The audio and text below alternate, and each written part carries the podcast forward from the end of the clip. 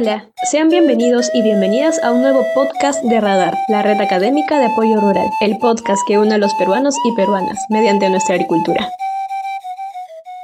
Hola, sean todos bienvenidos a un nuevo podcast de Radio Radar, la red académica de apoyo rural. Mi nombre es Marco Chucho y estaré acompañándolos los siguientes minutos. La invitada del día de hoy es Cristina Llanos, una sobresaliente estudiante y futura ingeniera de la Facultad de Agronomía. Muchas gracias Cristina por estar con nosotros el día de hoy Espero que tu familia y usted se encuentren muy bien. Hola Marco, bueno, gracias por, la invitación y ser parte de esto.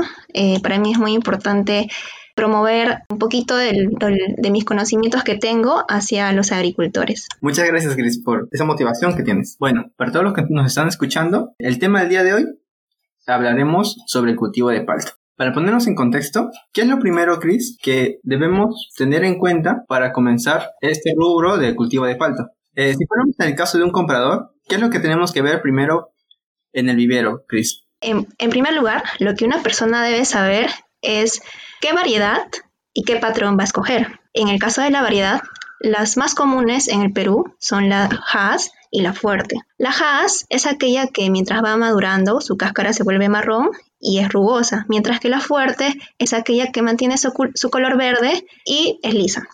Entre esas dos, la Haas es la que más se exporta actualmente a otros países, mientras que la fuerte es mayormente para el consumo nacional. Bien, en el caso de los patrones, es de mucha importancia eh, saber cuál vamos a escoger, ya que hay muchas, muchas eh, variedades de patrones. Eh, esta va a depender de la zona en la cual vamos a sembrar el palto. Depende de las condiciones climáticas y, de las y del suelo que tengamos. Por ejemplo, tenemos entre ellas el topa topa, que es una variedad que se puede sembrar en altura. Por lo tanto, es una buena opción para sembrar en sierra. Además, que es resistente a las bajas temperaturas, pero es relativamente sensible a Phytophthora cinnamomi y poco tolerante a la salinidad. También tenemos al Luque 7, que tiene las mismas características que el topa topa. Sin embargo, esta produce una pequeña alternancia. ¿Qué es la alternancia? La alternancia es cuando en un año nuestro campo produce bien y al siguiente año no produce tanto. Entonces debemos tener cuidado con esto. También tenemos al patrón Ashdod, que es muy recomendable para suelos calcáreos y con sales. Es además sensible al frío y a fitóftora. También tenemos a Sutano, que es una variedad con muchas eh, características buenas, entre ellas que es resistente al frío, que tolera la salinidad y enfermedades como fitóstora, y además que es muy vigorosa, por lo tanto va a llegar a su, a su tamaño adecuado para que nos dé una buena producción en menor tiempo. Bueno, Chris, sí, veo que ahí has nombrado varias características de estas y has mostrado que una cuestión clave que es la resistencia a salinidad. Ahora que los cultivos, en este caso del palto, se están trayendo a la costa cada vez más por la cercanía que se tiene para la producción y para la exportación, claro, se ve. Pero también has nombrado que una de las especies es la de sultano, que es la resistente a, a condiciones de frío. El topa topa y el sultano son adecuadas. Entonces, esas variedades podrían utilizar en la sierra o se, utilizan, ¿cierto? Sí, actualmente se utilizan en la sierra. Entonces, podríamos recomendar a los agricultores utilizar estas variedades como patrones, como bien indicas, y, son bastante compatibles con las variedades y fuertes. Nos mencionabas que hay dos, patrones que, que, se utilizan, que son topa topa y sultano, que bien tú mencionaste que se podrían utilizar el topa topa y el sultano son las variedades que, que resisten a a bajas temperaturas. Por lo tanto, se recomienda ser usadas en sierra. También hay otras características que podemos mostrar al momento de, al momento de ir a comprar a un vivero, que quizás sean motivo para descartar o preferir algún plantín. ¿Cuáles podrían ser estos? Sí, primero tenemos que ver cuáles son las actividades que realiza un viverista. En primer lugar, el, personal que maneja el vivero coge la semilla y son colocadas en bolsas. Estas bolsas deben ser de 5 litros aproximadamente para que haya un buen desarrollo de la raíz. El sustrato recomendable para el palto es arena, humus y fibra de coco o también cascarilla de arroz, tierra de chacra y compost. Este sustrato debe ser esterilizado y lo podemos hacer con fungicidas o trichodermas, que son inóculos de hongos benéficos que atacan a hongos, a hongos plagas o hongos, a hongos patógenos.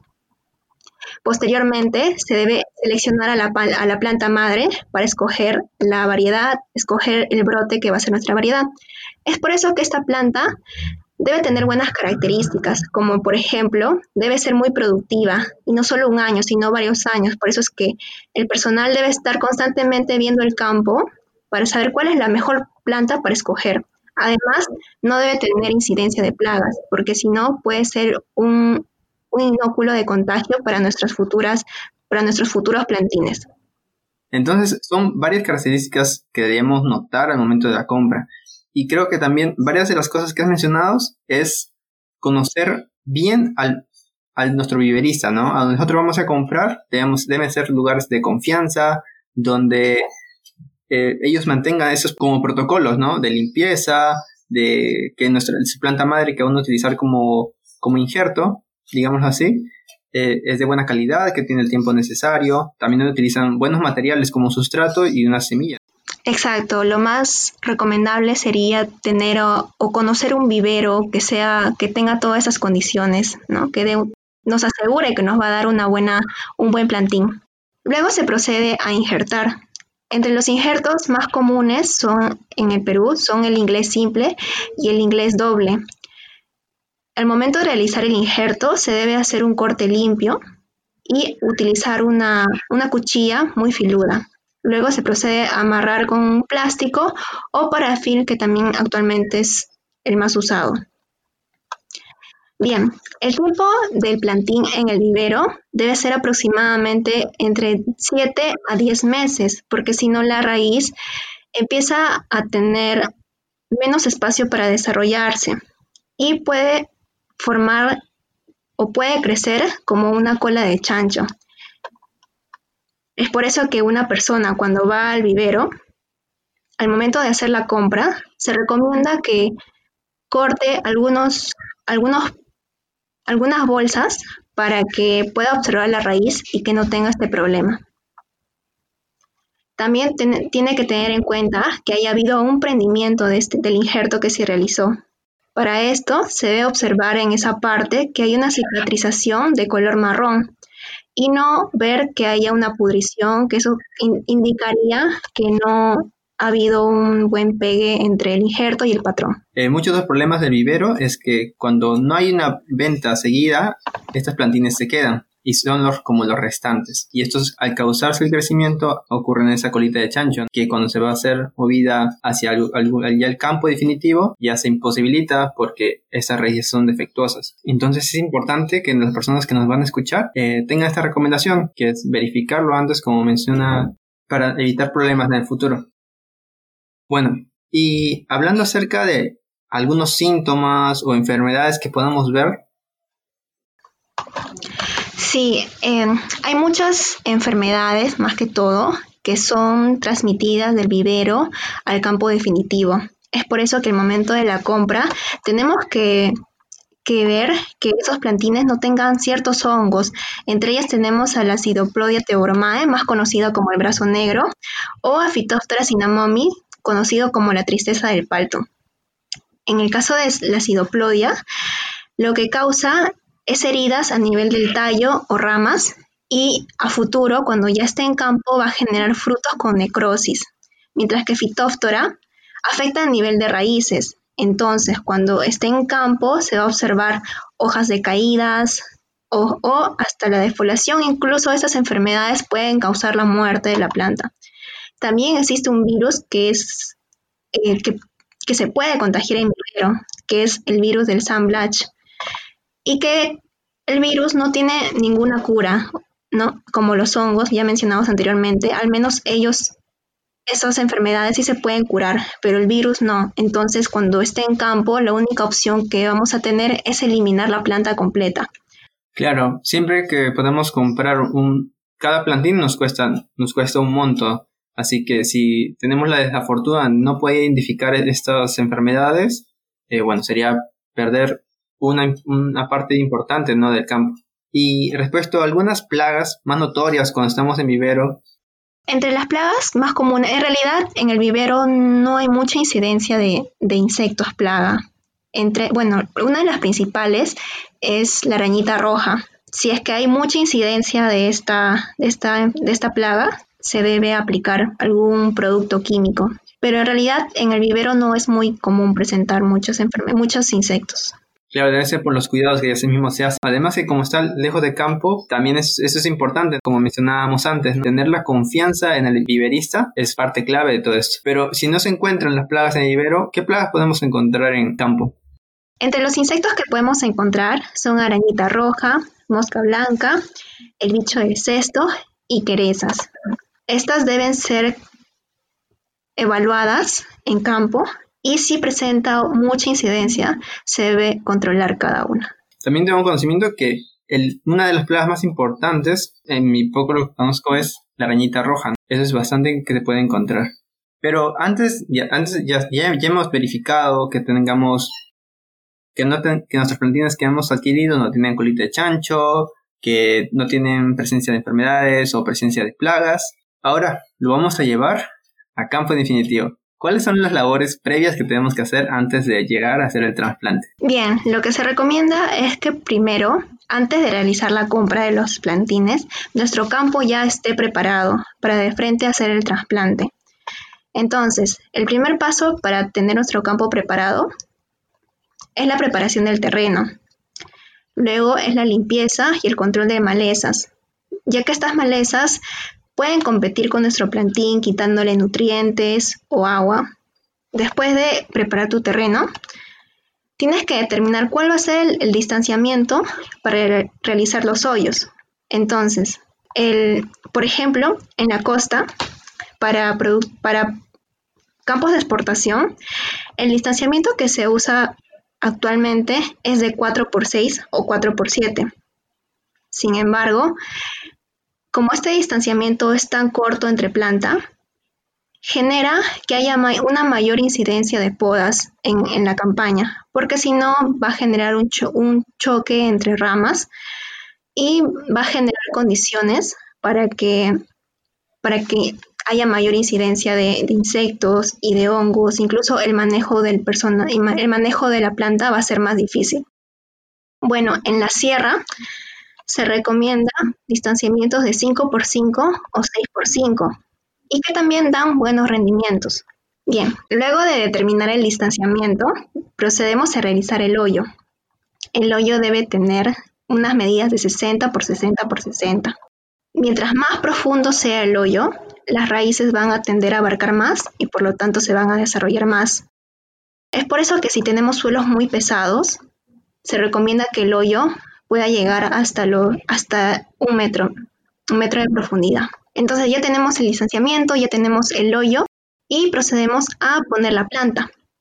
Pero antes de esto debemos incorporar materia orgánica, que puede ser compost, humus, puede ser humus, puede ser gallinaza. La cantidad es entre 7 a 10 kilogramos por hoyo Luego aplicar fósforo, ya que el fósforo promueve el crecimiento de raíces. Eh, podemos utilizar, por ejemplo, superfosfato triple, 200 gramos por planta. Luego tenemos que poner el plantín. Para ello cortamos la bolsa. Pero debemos tener, cuidado de que no lastimar las raíces, ya que si hacemos algún daño a las de las raíces, entonces va a generar una fuente de entrada para ciertas enfermedades o bacterias. Bien, luego procedemos a tapar los hoyos con la misma tierra del campo y empezamos un poco a aplastar el suelo, como que a compactar, pero no mucho, para eliminar las bolsas de aire que, se genera en el suelo.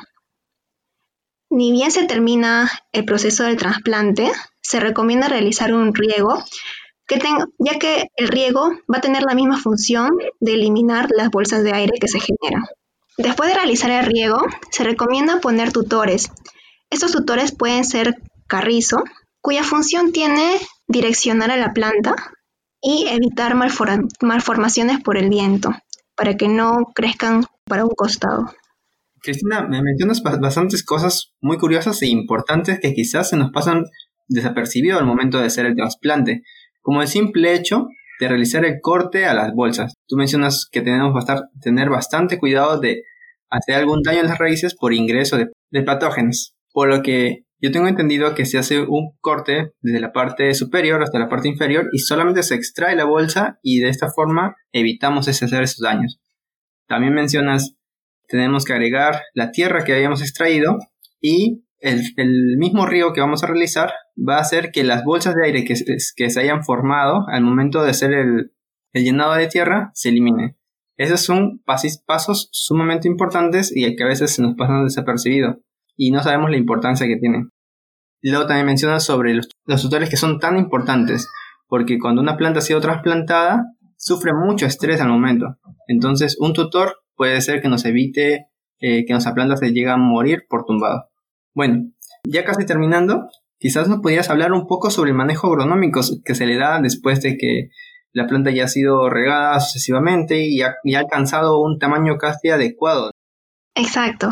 Entre el manejo agronómico, una de las labores más importantes que se debe realizar en el campo es el riego, priorizando en la floración, el cuajado y el llenado de frutos. El agua debe tener un bajo contenido de sales, ya que el palto es muy sensible a los sales y uno de los síntomas que podemos observar es que las hojas empiezan a necrosar. Y bueno, en caso de que nuestra agua o nuestro suelo presentan muchas sales, se debe aplicar yeso o hacer lavados constantemente. Bien, también debemos hacer un manejo de plagas y enfermedades que ya mencionamos.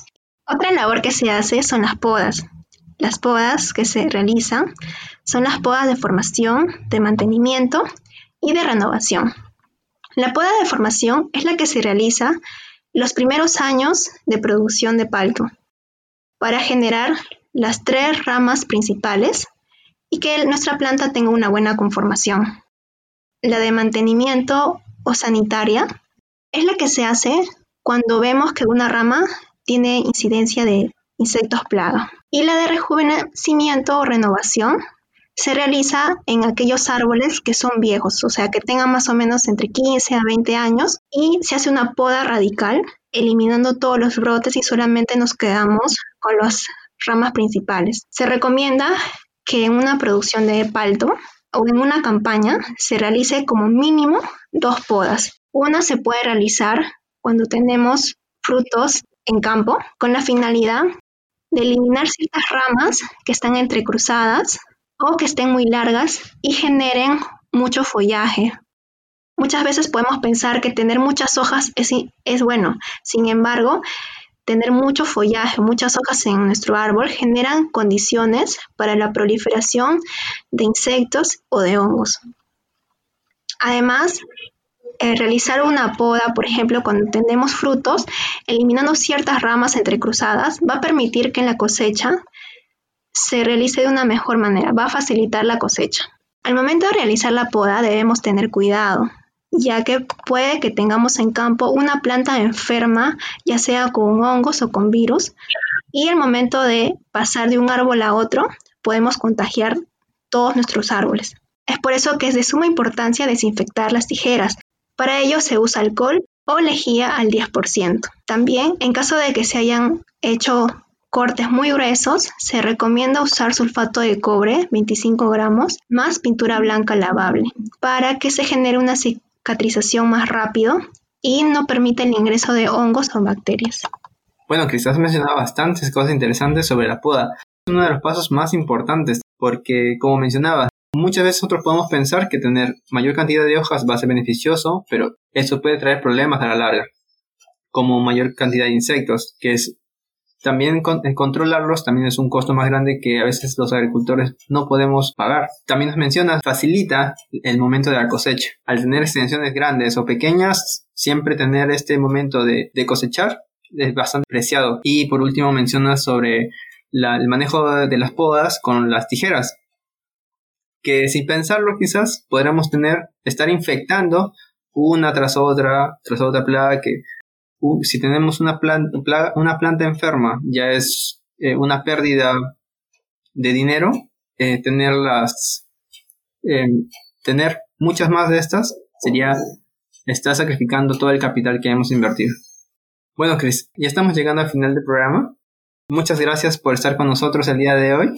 Quisiera agradecerte por habernos acompañado. Quizás invitar a las personas que nos siguen, que nos escuchen en nuestras redes sociales y quizás tú quieras mencionar unas últimas palabras para despedir el programa. Sí, Marco, gracias a ti por la invitación. Nada más sugerir que seguir estos pasos o estas recomendaciones muchas veces es un poco tedioso, pero que a la larga va a ser, vamos a tener buenos resultados para una buena producción del palco. Gracias a ti, Cris. Y también agradecer a nuestros oyentes por acompañarnos en este podcast más de la Radio Radar, que en estos momentos tan complejos como los actuales, en el que necesitamos mayor difusión de información y ser más solidarios. Muchas gracias por escucharnos una vez más y hasta luego.